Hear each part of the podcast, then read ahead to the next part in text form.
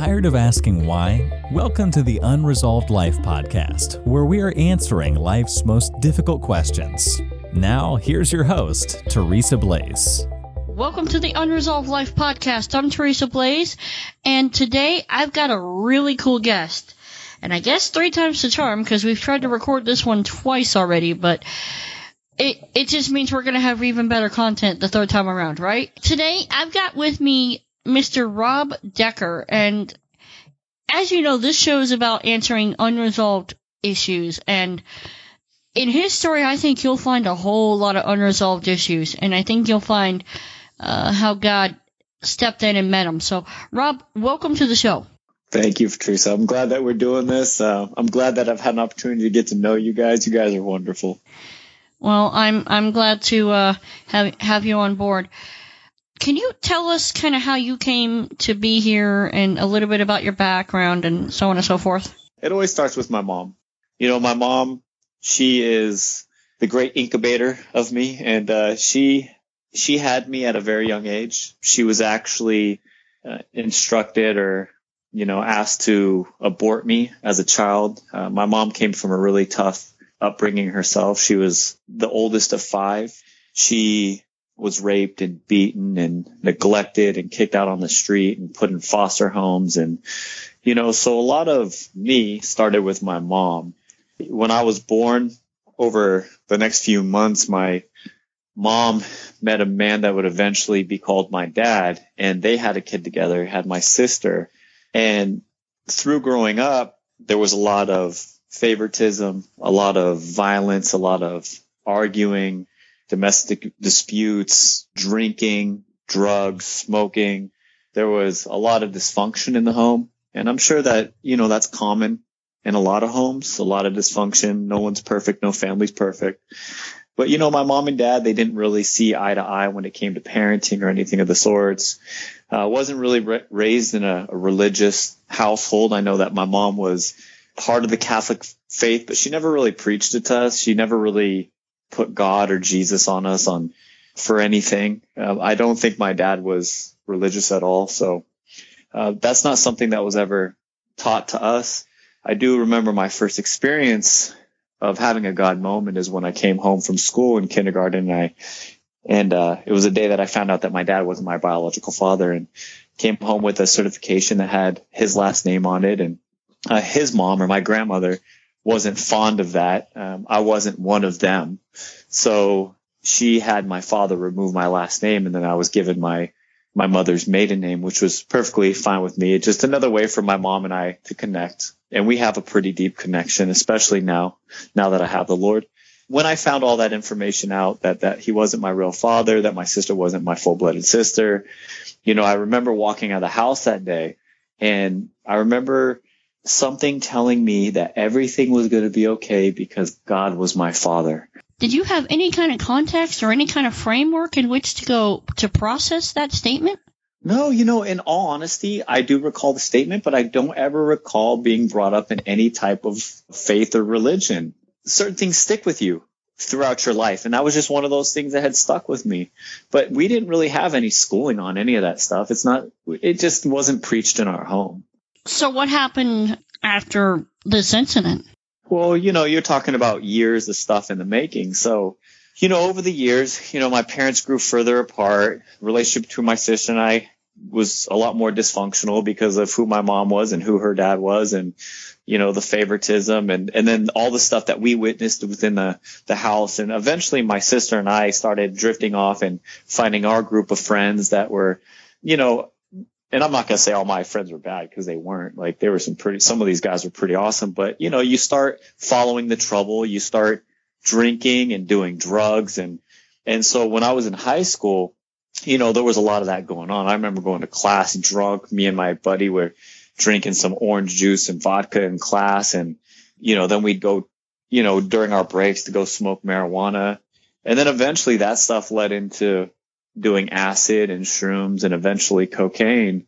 As everything drifted in the household, the conflict between my, my dad and I and him not being my real father and him being so strict with me and him not treating me as fair as he treated my sister, like all that stuff really started to compound on top of each other. And then my mom, you know, she didn't really want me around because she saw the relationship between my dad and I, and, and, and she just didn't want that for me. So a lot of times she just didn't want me home. Um, you know, as a young guy, you don't understand those things, but as an adult, I understood that she was just trying to protect me any way she could. And being in the house, being in the house wasn't the best thing for me. You know, and in school, like I was, I didn't care about my grades. My, my family didn't care about my grades, you know. Um, my sister dropped out of middle school, you know, and, and so I eventually dropped out of high school. I made it through most of it, but I didn't pay attention. I didn't do well. I was getting caught up in the drugs, the alcohol, the trouble. I ended up serving some time in a juvenile center a couple times in, in high school and, you know, constantly was getting in fights and having shotguns pulled out on me. And it was outrageous, you know, and, and it just got worse over time. And, you know, I was fortunate enough to meet some people when I met the, uh, went to high school, uh, that really took to me uh, my best friend and his family. They loved me. They cared for me. They tried to invite me in their home and keep me there. They tried to adopt me, but it was not something that my parents were going to allow to happen. Even though they were dysfunctional and they were drinking and using drugs and, you know, they just didn't want to part with me, I suppose. And things just started to, to get worse in my twenties during your high school experience and you know during the partying and you said that you really weren't wanted at home. So was your seeking of drugs and the partying and the fights was that maybe to overcome i mean because that had to have brought a sense of rejection i would think that maybe you weren't wanted? Well yeah naturally. You know i, I felt like i was black sheeped at an early age so the drugs and the alcohol, it all started in good innocent fun, right? I mean, as it does, but you know, I, I, I started to use it to medicate, you know, and, and it is, I didn't have value for myself. I had no self worth for myself. I, I, I didn't have true confidence. I was, uh, I was fortunate enough to look a certain way. Like I had a certain look that was pleasing. So I was able to get away with that for a while. And I used that as a false sense of confidence of like, I'm the man and, you know, I get a lot of attention. Plus, like I developed a sense of humor. And so I was able to use the sense of humor and the looks to kind of uh, mask a lot of things to the public. But, you know, I had the inner stuff, the, the deep stuff that no one could address, uh, the things that I wasn't sharing with people. Uh, so what I was doing is I was ingesting the drugs and the alcohol in order to deal with these things. But, you know, bearing all that stuff, just put it deeper inside, made it grow bigger I was just medicating. I wasn't fixing anything. And then I was creating an addiction on top of it, right? Like now it's just like my, I, I crave this stuff. I was looking forward to doing this stuff. My, my day wasn't the same unless I was ingesting something. So yes. You, okay, so in your 20s, you get out of high school or you drop out of high school. So what, I mean, at this point, are you still considering God, or do you have any other thoughts around Him, or are you just trying to focusing on I'm going to kill this pain because I don't want to deal with what's going on in me? Yeah, you know, I, I think that I always had a perception of God, and and it's weird to me because I I I knew that God existed. Something said that God existed, and for some reason, Jesus was connected to all that, and I understood that He was there. I was living my life. Um, he loved me for who who I was, and you know, I didn't really go out of my way to have a relationship with him. But then again, I, I didn't have anyone coming to me and be like, "Hey, this is the way." And even if they did at that time, I don't think I would have listened anyway because I was just rebellious and wanting to do my own thing, and I didn't really seek God at all. I mean, it was much later in my 20s where um, God became relevant in my life, and it was way later. You know, it was almost I was almost 30 years old when when he did. And I had a buddy who was a coworker who kept trying to press this God thing into me and and I kept kind of dismissing it. Like I knew what he was saying was probably true, but at the same time I wasn't ready and willing to give up my lifestyle. I, I didn't want to become a Christian and lead a boring life and have no excitement and then have all my friends that are part of a certain environment like reject me you know, I was I didn't want any of that stuff. I just wanted God to accept me for who I was. And how uh, indignant is that of? I mean, if that was your impression of, well, to, to equate, if I become a Christian, then obviously my life would be boring. When, I mean, the reality is God is anything but boring. Almost condemn, condemning of the church, I guess I would say. If that was your actual viewpoint, it just shows we represented him poorly. Well, you know, I don't know. Maybe I just hadn't met any sound Christians. But here, here's the truth. Like, my truth is that he came into my life exactly when he was supposed to come to my, or I, I went to him. I'm sorry. He was always there. He was always there looking after me. I know that he knew that eventually I would come to him. I, I, have confidence in that. But it, it's a timing thing. Like God knows. He knows what type of events. He knows what situation. He knows how to reach you. And so I don't know if anyone really failed me. I mean, the truth is, is I've been to church on and off for years and the church will always fail you. I mean, it's full of people that make decisions, right? And they have their own lives and, but the gospel and Jesus never failed me. But I had to get to that place where it was just God and I all alone before he could really start working in my heart. Okay, so you're kind of rejecting the gospel. You're hearing it, but you're not interested. You're doing your thing in your 20s. So, uh, what happens from there? So what happened was, is I really started I was really getting into cocaine big time and I was drinking a lot. I mean, I was drinking a bottle of the big bottle of vodka at night. I mean, there was times I was doing eight balls of coke by myself at my house, you know, it, it was just becoming so destructive. And then I was selling steroids and, and human growth hormone on top of it. So I was making really good money on top of like working and stuff. But this is what I was investing in. This, this was my investment. And I remember I went to go cash a check at the bank and the check was from drug money and and I met a young lady there and her and I hit it off and we started talking and we got into a, a relationship. My whole life, I was always in relationships. I was always seeking something.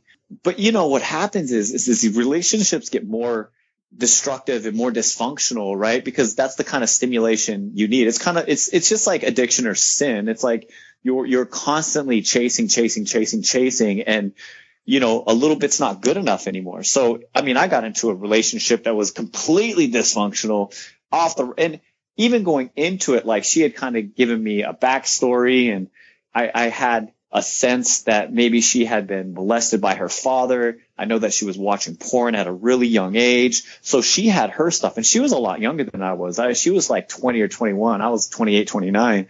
And so I already knew the kind of baggage that she had, but yet I chose to pursue this young lady. And at the time I was actually seeing somebody else. So I blew off this girl who was actually a really sweet, nice, caring, giving. She was just a good overall person for this really dysfunctional relationship because good meant nothing for me, right? It wasn't crazy enough. It wasn't exciting enough. I needed something a lot more on the edge and, right. And so you, more... you were bored. And so this lady who came in with all the baggage seemed to fit the mold of, hmm, oh, for sure. Interesting. Yeah, for sure. Yeah. Yeah, for sure. So we started dating, but you know, real quickly things escalated, things got ugly and hairy and we were drinking and all sorts of stuff. And eventually we just had to break up because it just became extremely toxic. Well, during that whole breakup is when I finally took my buddy up on his offer. Hey man, I'll go to church with you. You know, I was finally in a place where like I wasn't working. I didn't have a girlfriend. You know, I was drinking and using all the time. Other than working out, I had pretty much nothing else going on for me. I was actually hopping couches and sleeping at different friends' houses and stuff like that. And so I took my buddy on his offer and I, I headed to a men's Bible study. And in that men's Bible study, it was a great experience. You know, these guys prayed over me. They were very welcoming. We, we got into the Bibles. You know, some of the stuff made sense. In the midst of all of it, like I'm over here shaking and getting hot and sweaty in an air conditioned room. It's like, all these these things are going on with me that I've never experienced before. Having great peace, you know, in the midst of this group. Now, were these were, were the people at this study, and was the friend that actually led you to the study, were they aware of your drugs and the addictions and all the baggage that you brought in? Oh, my buddy knew. My my buddy knew. He knew. I shared the stories with him. He knew. Like I, we would be working together, and I'd talk about how I'm going to go do coke and go to the club and get drunk, and and this dude like he was cool. He he he never judged me for any of it. Like he never even tried to get me to quit anything. I think more than anything, he did the right thing and he tried to lead me to Christ and he didn't say well, everything you're doing is wrong. I mean, truth is Christ is going to do his job. You know, it's like it's his job to get me off all this junk. It's not my buddy's job to get me off all this junk. It was my buddy's job to to lead me into that direction, and he did his job. He he he did great at it because here I am today you know, it was a great experience. But shortly after, I find out that this young lady is now selling her body for money. She's an escort on Craigslist. Uh, when you could do that on Craigslist, I decided now, now that I had God, that I was going to walk back into her life and I was going to preach to her and I was going to be her savior. I'm going to tell you right now, that's not even a good idea ever. I can I can imagine that you know yeah no no that doesn't work uh, the whole trying to trying to uh, rescue people out of it when you're barely figuring it out yourself probably not the best idea. Over here, I just learned how to doggy paddle, and I'm over here trying to swim to Alcatraz, right, in choppy water. So, you know, we we ended up started uh, we started talking to each other again, and you know, she was heavily involved in what she was doing, and the agreement was as we started seeing each other that she'd start breaking all these clients away from her and she did and she had this one last client who was taking her out to Hawaii for this big trip and while she was over there she was calling me up and, and talking about how he's so abusive and he's so rude and he's neglectful but then he's also uh, forcing himself on her and you know once again it was one of those situations where she didn't outright say certain words but you knew exactly what she was insinuating. And then she sends a picture of herself to me on the cell phone of, of a black eye, like this guy just decked her. And it was in those conversations before she came back that she was like, you know, I'm sorry for whatever has happened and I want to make it right again. And I went back to all that stuff and, and she came home and she picked me up from my buddy's house. It was Memorial Day weekend and we headed out to the liquor store, bought more alcohol, went to her house and upstairs we started kind of getting into this dialect of, you know, what has happened, what's to come. And it was supposed to get intimate. And, and the truth is, is that I just didn't have it. Like I, I couldn't, you know, get over the stuff we'd already been through, plus the stuff that she had just been through, plus like now I had the God factor. The God factor definitely made a difference. It, it's so crazy because the God factor made a difference, but leading up to what I did, it almost doesn't make sense. So I go downstairs after this conversation and I just want to sleep it off. I just want to reboot. And there's a banging at the front door. Well, it's the police department. And they're like, open up the door, Mr. Decker. We know you're in there. And, I, and I'm like, I'm in full blown utter shock. And she comes downstairs and I ask her what's going on. And she looks at me and she tells me that I called the cops and I told the cops that you raped me and that you tried to kill me. Uh, okay. That's a rather large shift from I want to work things out. Yeah. Well, you know, it, here's the thing is that as I prayed on it in the hospital, like what was revealed to me was she was rejected by me. The person that she didn't think was going to reject her rejected her. Now, she could have easily went to the authorities about this other gentleman and said that's what really happened. But here's the thing. She had to save face. She had to save face with him in order for her her experiences or, or, her job or occupation, whatever it is, to be exposed because that's embarrassing for her, I guess. You know, that's, you know, she has to confront all that stuff. So she didn't want all that confronted. And, uh, it was easier to put it on me because I was there. I rejected her. Obviously, I, I hurt her emotionally because of the rejection. And, and that's what came to me, uh, which eventually led into forgiveness and, and, and my healing process. But, I looked at her and I was broken and devastated and betrayed. And, you know, I was just like, I can't do this anymore. Like, yeah, I just received the Lord, but in that moment, I just, it was over for me. You know, it was really over for me. And I always felt like I was going to die young. It was something that was pressed into me as a young man and it carried me through. And hence the, all the drugs and the alcohol and the days of, I wish that I didn't wake up and that I had passed on and all that kind of stuff. And, you know, I didn't understand much. But I just looked at her and I said, you know what? I can't do this anymore. It's over. It's done. I'm finished. And I turned around and I ran headfirst for a closed window, jumped headfirst out of this window. And I remember the glass breaking. And it was a three story loft. On my way down, my foot clipped an awning, changed my fall. My ultimate goal was to break my neck and kill myself. That was, that was the goal. But in the midst of the fall, everything changed. I landed on my left arm and it, I completely shattered it. Uh, broke my right wrist because I guess I tried to catch myself. Uh, my left lung collapsed from the impact and then my, my lower back broke. It severed. It severed the vertebrae. So once I hit the ground, yeah, once I hit the ground, I was immobile. I had no Well, I could, I mean, I was feeling, I mean, I felt the most immense pain ever known to mankind, at least for me. And I could hardly breathe, right? Cause I collapsed my lung. It was absolutely insane. I don't know how I didn't snap the, the spinal column or the cord, but I did it. I laid there and I look up the window and I ask God, why? Why did you let me live? You know, came the police and the ambulance and getting me on the gurney and sending me to the hospital. And, you know, it, it was like an eight, nine, ten hour surgery. And I woke up the next morning and I had an external fixator, which is the, all the metal bars that come out of your arm with the screws and so they can set everything to line up with each other. I had a cast on my right arm. I had a, a back brace on. I had tubes coming out of my neck. I was hooked up to an oxygen, oxygen machine. Here come the police. Police walk in like, Mr. Decker, you're under arrest for uh, attempted murder and rape. And then they put the handcuffs on me right there on the bed. Like I'm already a show, right? Like I'm like, I'm in a different place. I'm medicated. I'm in pain. I'm all broken up. I'm not going anywhere. Right. And, and here they come and slapping some charges on me.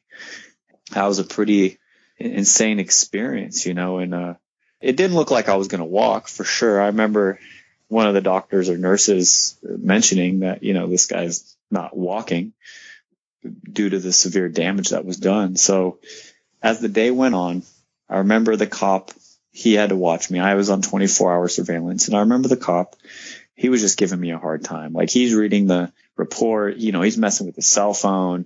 He's pretty upset that he has to be there to babysit me. He's giving me a hard time and talking about how, you know, I'm, you know, he's reading the report and, uh, it doesn't look good for me or I'm such a bad guy. And, and, and I'm over here like, man, and I'm, I'm, I'm breaking down. I'm breaking down. I'm starting to cry and, and I'm, I'm looking at him like, you know what, officer, I've made some pretty bad choices in my life, but you know, this isn't one of them. If, if, anything, you know, I cared about her and I tried my best to show that. And maybe I wasn't good at that. Nurse comes in to quiet me down and I look up and there she is. She's there with her sister. She's all disguised in her sunglasses and paperwork and uh, hairstyle. Wait a minute. The same girl that accuses you of rape and murder shows up in the hospital? Correct as bad as the cop was giving it to me, and maybe he thought I was guilty. I don't know. Maybe he, I don't know, but he looks up at me and he says, "Is that who I think it is?" And I just, you know, I agree with him, and he asks, he escorts her out, and uh, you know, he's just like, you know, for someone who'd been through all that, that just does not make sense to me. That day passed, and I, I, remember laying there talking to God, not knowing what's going to happen, and I just remember just uh as I was speaking to him, I, I just had this peaceful feeling come over my body and I heard these, these words and keep in mind that you're in a hospital. It's well lit. There's nurses, there's doctors, there's a police officer, there's TVs, there's intercoms, there's medication machines, there's oxygen machines. The hospital is a very noisy, busy place. And, you know, here I am laying and all of a sudden like things are dimming down and getting quiet and peaceful and, and the pain is virtually like removed from me for a moment, a moment's time. And I just hear this voice. I hear this still soft but clear voice say to me, the charges will be dropped. Your bills will be paid and you will walk again. I, I, I fall off into a sleep or a vision of me playing soccer. And, uh, I woke up and, uh, you know, everything was chaotic again. Everything was noisy. Everything was crazy. A couple days pass after that and the police come up. They, they come up to the room and they're like, Mr. Decker, we're dropping all charges. They took my fingerprints. You're no longer, you're not, no longer incarcerated. uh, you're no longer under arrest and we wish the best of luck to you. And they were pretty nice guys. Those guys were pretty nice considering someone that I came across.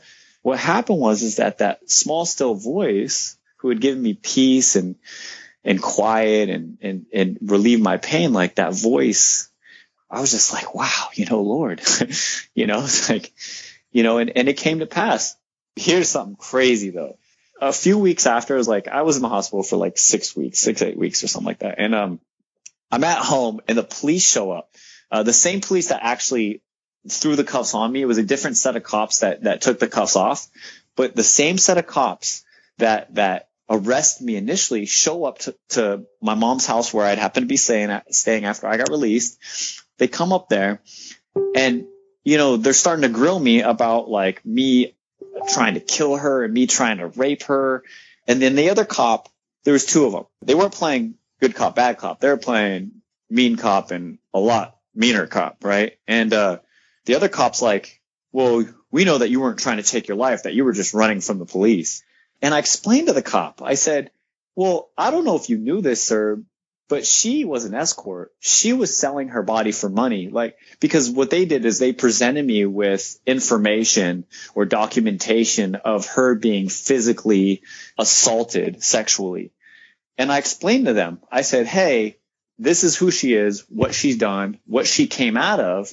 And the only thing the detective could say was, wow, maybe she didn't tell us that because she was really embarrassed. And I, and I was like, man, yeah, but this is my freedom, right? You know, th- these are these are serious charges. And as far as the other cops concerned, it's like, yeah, man, yeah, definitely wasn't trying to run from the cops, right? Like I was definitely trying to take my like you you don't know me, you don't know what I've been through, you don't know what was going on in my head. And it, it was just kind of a weak attempt at trying to create something. I don't know. I ended up having to deal with that and that was a little insult to injury, but it's okay. They left. I'm good. Back to the hospital while I was in the hospital healing, I remember my mom showing up. So now that the police are gone, I can actually have visitors. And so my mom shows up and she's bawling her eyes out. Like my mom's just, she's, the doctors had just told her that I'm never going to walk again. And I see it in her face. Like I know, I know what they just told her. So she comes in the room and we have that conversation about me not walking again and the doctor's telling her that. And and she looks at me and I know that she meant to say this with the purest of intentions and, and the best of hearts but she was like I just wish it had all ended for you that day. My mom wanted me to pass that day because she didn't want to see me suffer anymore. Those were her words. I don't want to see you suffer in this life anymore. And um and I understood that and I was okay with that. You know I I really felt like that was her way of showing love to me because I knew what she came out of and, and, and the pain and suffering that she's had her whole life and all the dysfunction. And now it's been carried on to her, her oldest kid, her son. And, and I understood and I was okay with it. And, uh, the nurses come in the room, two of them. They're like, Mr. Decker, we're going to try to get you up today. And I knew for a fact it just wasn't going to happen. I, I knew I was in too much pain. Like I couldn't even sit up on the bed without having just just the craziest of pain. And I was on a few different type of medication. I know I was on a morphine drip at the time. And you know what came over me is like, you know, I got to do this for my mom. I got to give her some hope. I got to show her that I'm okay. I'm here for a reason. I'm confident that I'm here for a reason. The small still voice said, Hey, you will walk again. I don't know how it's going down, but it's got to go down. And that small still voice was God. And, and in that whole kind of trying to pump myself up to get going, I thought about Christ on the cross. I thought about him carrying the cross. I thought about the movie Passion of Christ, which gave me a visual of what he went through. I went back to remembrance of what I read in Isaiah 53 on, on the beating that he took, that he was so unrecognizable that you didn't even know who he was anymore. Like, so I took those thoughts and I used that thought as like, those thoughts and, and, and visions as like, this is what's going to get me out of bed if, if I'm going to get up out of bed. And, and so I took all that and on the count of three, I get up and I squeal. I mean, it was a horrible. I mean, it, it, it, probably hurt just as much as when I hit the ground, I guess. and um, yeah, and the nurses came over and they stuck me with medication in my tubes and they set me back down. They're like, he's out for the count. And uh, I think a week or two later, the doctors decided to perform another surgery on me.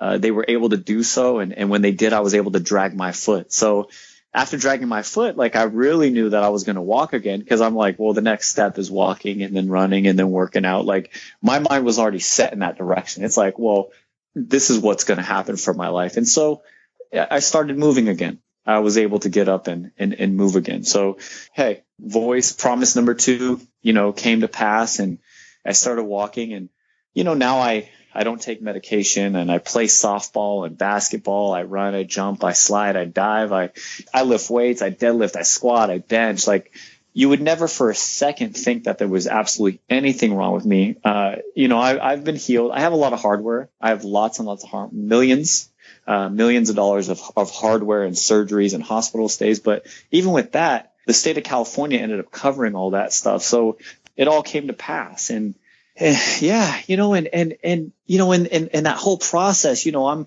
I'm struggling with the, the pain pills now and the drinking and trying to medicate and feel better. And I prayed and I read. I read and I prayed. And like, Lord, you're going to have to deliver me from the alcohol. You're going to have to deliver me from these pills. You're going to have to get me out of certain environments. Like, I, I have to completely lean on you. And I truly believe in deliverance. I believe that God can step in and he can either immediately rip something out of your life and boom, it's over in a second, or he'll walk you through the process so that you can learn other things so that you can grow in him. And and then it, it's completely removed. So you know his processes are, are unlike any anything else right? There's no script for any of that kind of stuff. There's no program for that stuff for me uh, this is my experience. I heavily believe in his redemptive abilities and, and, and deliverance and all that kind of stuff. And reality is eventually I got off all six medications that I was on. Um, I, I quit drinking like five years ago. Uh, he used a, a, a, situation in my life that freed me from alcohol where um, I struggled because I craved it, but I, I have not craved it since. I don't even uh, like the idea of it when it comes to me. And so that was removed. Yeah, it's crazy, but you know, I believe in it. And, and, you know, I continued to read and, and pray and I would, you know, backslide a little bit and, but it was a process. It was a process. And, and in that process of backsliding and falling flat on my face and still feeling pain and, you know, I understand his grace and I understand his teaching ways. He just knew what it was going to take. I'm reminded of the uh, passage in, in, in, in first or second Corinthians where Paul was talking about the thorn of the flesh and God and God responds, "My grace is sufficient for you." You know, I I have a, a lot of different agreements on on uh, some of the some of the stuff you were saying. You know, I have my own struggles with addictions. You know, um, I was heavily addicted to gaming, and I used it to medicate because everything around me was just going nuts and going crazy the, the interesting thing with me is that he didn't deal with the actual addiction right away. He dealt with the underlying issues before we even touched that. Yes. So that's what it is. He knew what inside of me was leading to the medication portion of it. He wanted to work the other stuff. And I'm glad that you brought that up because that's what it was. He, he wanted to strip me of confusion and, and he wanted to pour love into my heart and into my life and understanding. A lot of times we do things because we're confused. He wanted to address my anger and that anger came from the confusion, right? Like, and I truly, wholly believe in that. I believe that when God starts exposing those things and showing it to you and giving you an understanding, well, the addictions are nothing anymore because you're like, ah, I know why I do what I do. I know there's going to be people out there that say, well, there's a chemical connection and all this stuff. And eh, you know what? I'm sure there is, but I'll tell you this. He is the great physician and he was able to strip those things. Unfortunately, you'll have, uh, you know, uh, individuals in our faith that, that don't believe that. They believe for whatever reason there needs to be additional groups or, or, literature that that needs to be added on to the whole situation. Um, I'm not saying that I can pray over you right now in this moment, everything's gonna be cured. I that's between you and God. You know, it, it's just tough because I know that people in, in our camp, they don't just solely lean on Christ and Christ alone. And the truth is, is that Christ dies in vain if you believe that you need to outsource your addictions and your problems and your issues. I'll probably get a little bit of heat for this, but it's the truth. Christ and Christ alone can do these things. That's what he came to do, right? He has the power that he, he heals. It's what he does. And a lot of this stuff, like you were saying, it's the emotional stuff that um, led into the other stuff. So when, when you can attack the emotional stuff, you know, all that other stuff starts to vacate when I was neck deep in the addiction, and I mean, I was neck deep and things were just blowing up around me. And I had an individual at the church, he was a pastor of the church that I attended, and rather than deal with the, with the underlying issues because he didn't see them, he came after me over the symptom. and it, you know, you don't need to be gaming. It's ungodly. You can't do this. It's, it, you know, yada, yada, yada. And that coming after me over the symptom just drove me deeper into it because I was like, dude, you have no clue what I'm dealing with. Back off. And I love that you brought that up because it's the same thing with my buddy. My buddy, instead of grilling me for doing drugs and alcohol, he was leading me to Christ. He was leading me to the answer. That's exactly what he was doing. He wasn't worried about the other stuff.